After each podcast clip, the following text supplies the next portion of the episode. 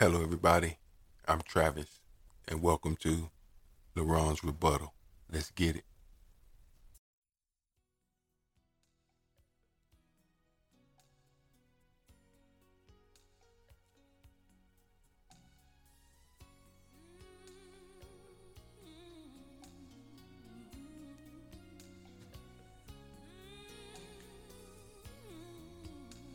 Hello, once again, everybody. Welcome to LaRon's Rebuttal.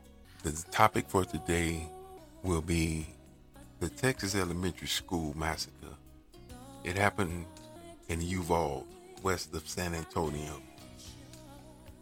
Many of the kids that died were fourth graders.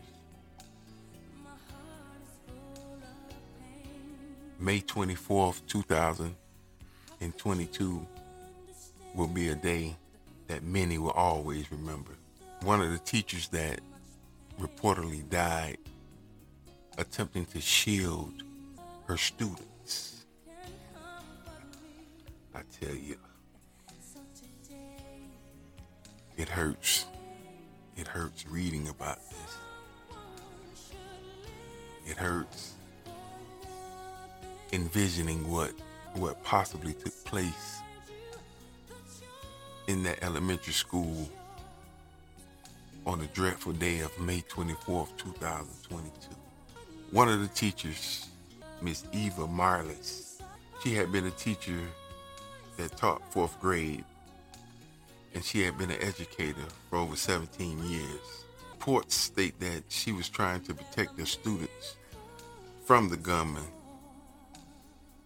but she eventually was shot and killed while trying to do so.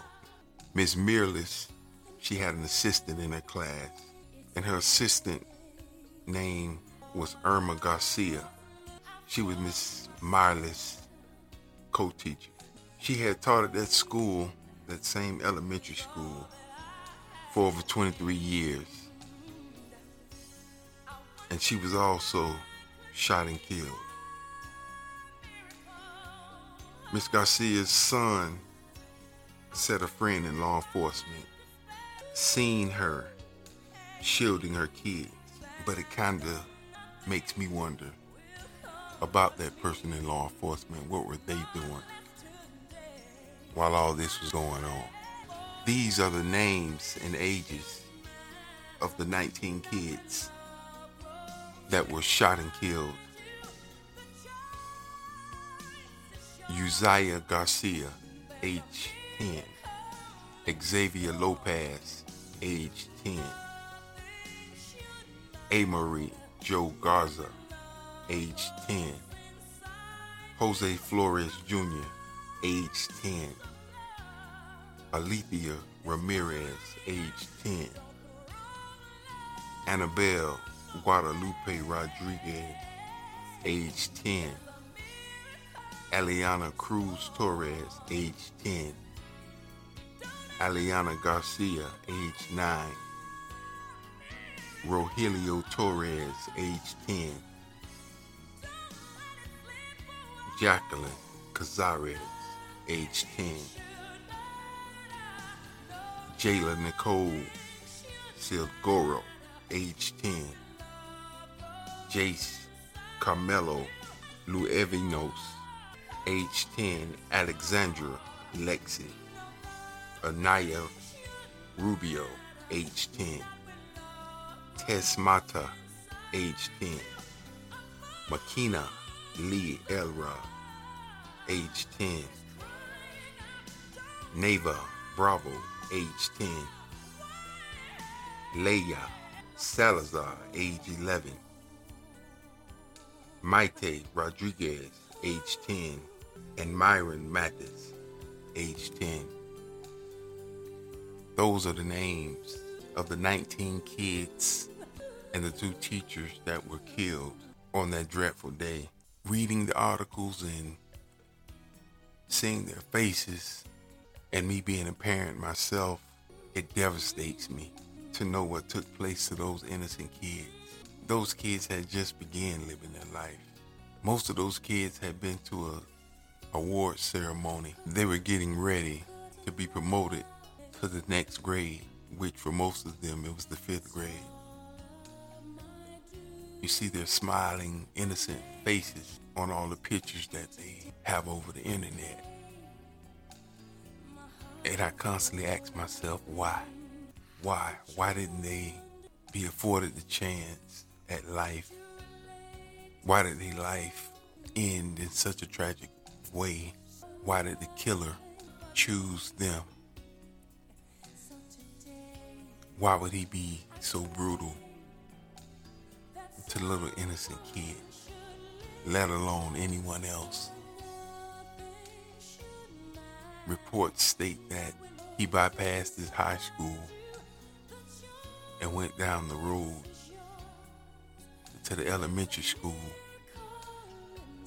It appeared to me that he wanted less resistance. He wanted to achieve the maximum effect he wanted to prey on the weakest of the weak.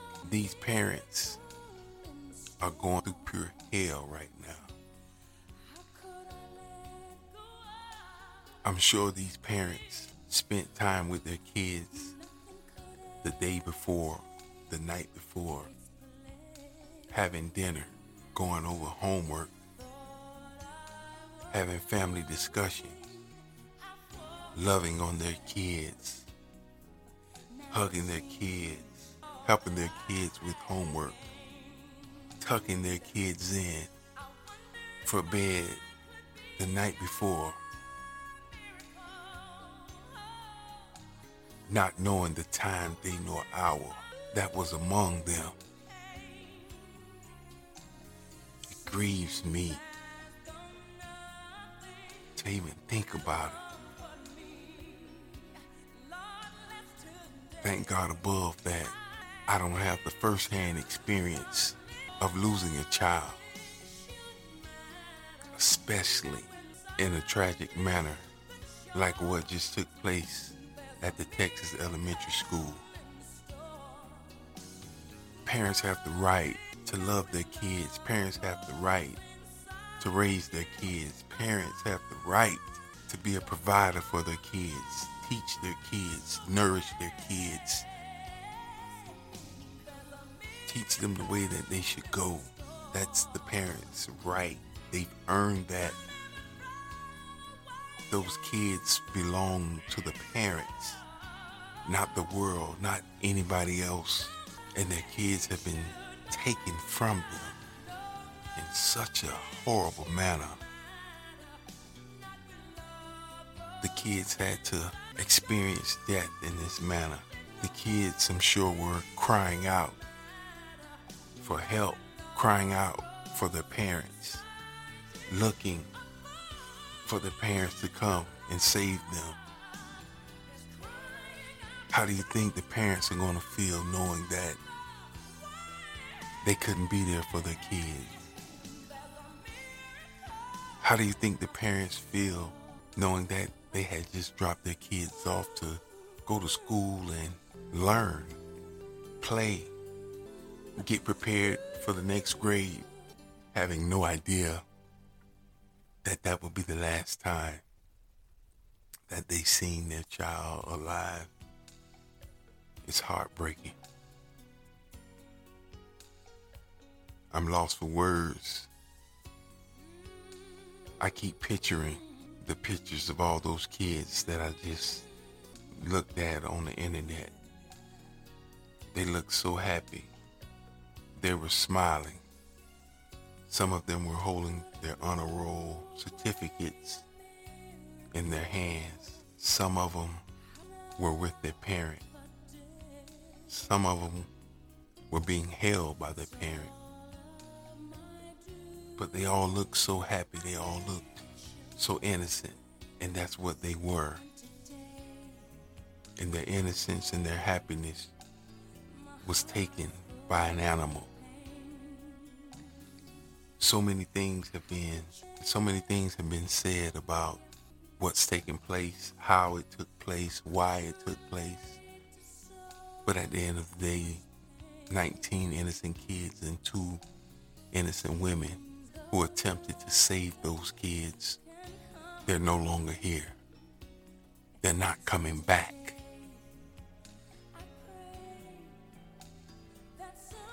And this government that we have, the state and local law enforcement that we have, continue, in my opinion, to be bought by the NRA and everyone else that's tied into weapons and background checks.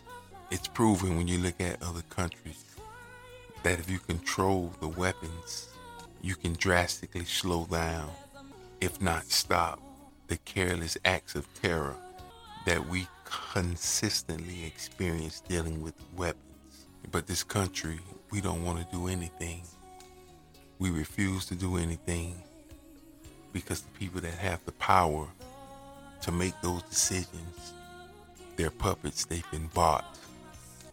Being a puppet and being bought is one thing, but when you're a parent and your child has been taken away from you, your child is never coming back because of these puppets. Now we're dealing with a whole different monster. And unfortunately, this is not the first school that kids have been shot up. And unfortunately, if we keep doing what we're doing or not doing anything to address this problem, it won't be the last school. It won't be the last child that's killed. It won't be the last teacher that's killed. I gave up hope a long time ago when all the little kids in Connecticut were slaughtered in that school and the senators and the congressmen did nothing. So I said to myself, if these little babies can be slaughtered like this and they do nothing, nothing will ever be done. What worse can happen than the little babies being slaughtered in school, and nothing has been done. Now we have another killing at a school, another mass murder at a school, another group of grieving parents, parents lost for words.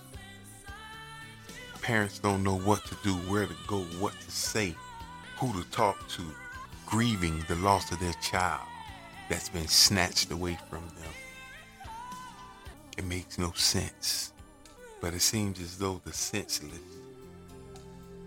has become the norm for this society. And you know, the scary part is it's not getting any better. We continue to trend in the wrong direction, riding a vicious wave, riding a vicious cycle. And at the end of the day, all these decisions that are not being made to address this problem, all the people that refuse to address this problem, all of them, all of their desires leads back to money. The Bible says the love of money is the root of all evil. And everything somehow, some way, always goes back to money. And we still don't get it as a society. We still worship it. We still chase it. We still turn a blind eye just to receive it. And the ironic part about it is when we die, we can't take it with us. But yet we continue to sell our soul to obtain it. We continue to make decisions that affect other people in many different ways, including leading up to death. We don't get it. I don't think we'll ever get it. Those kids at that school, they deserve to be alive right now. They deserve to have a future to look forward to. Their parents deserve to have their kids there with them right now, loving on them. They deserve that. But a vicious coward took that away from them. And cowardice, senators and congressmen aided in helping him accomplish his mission, in my opinion.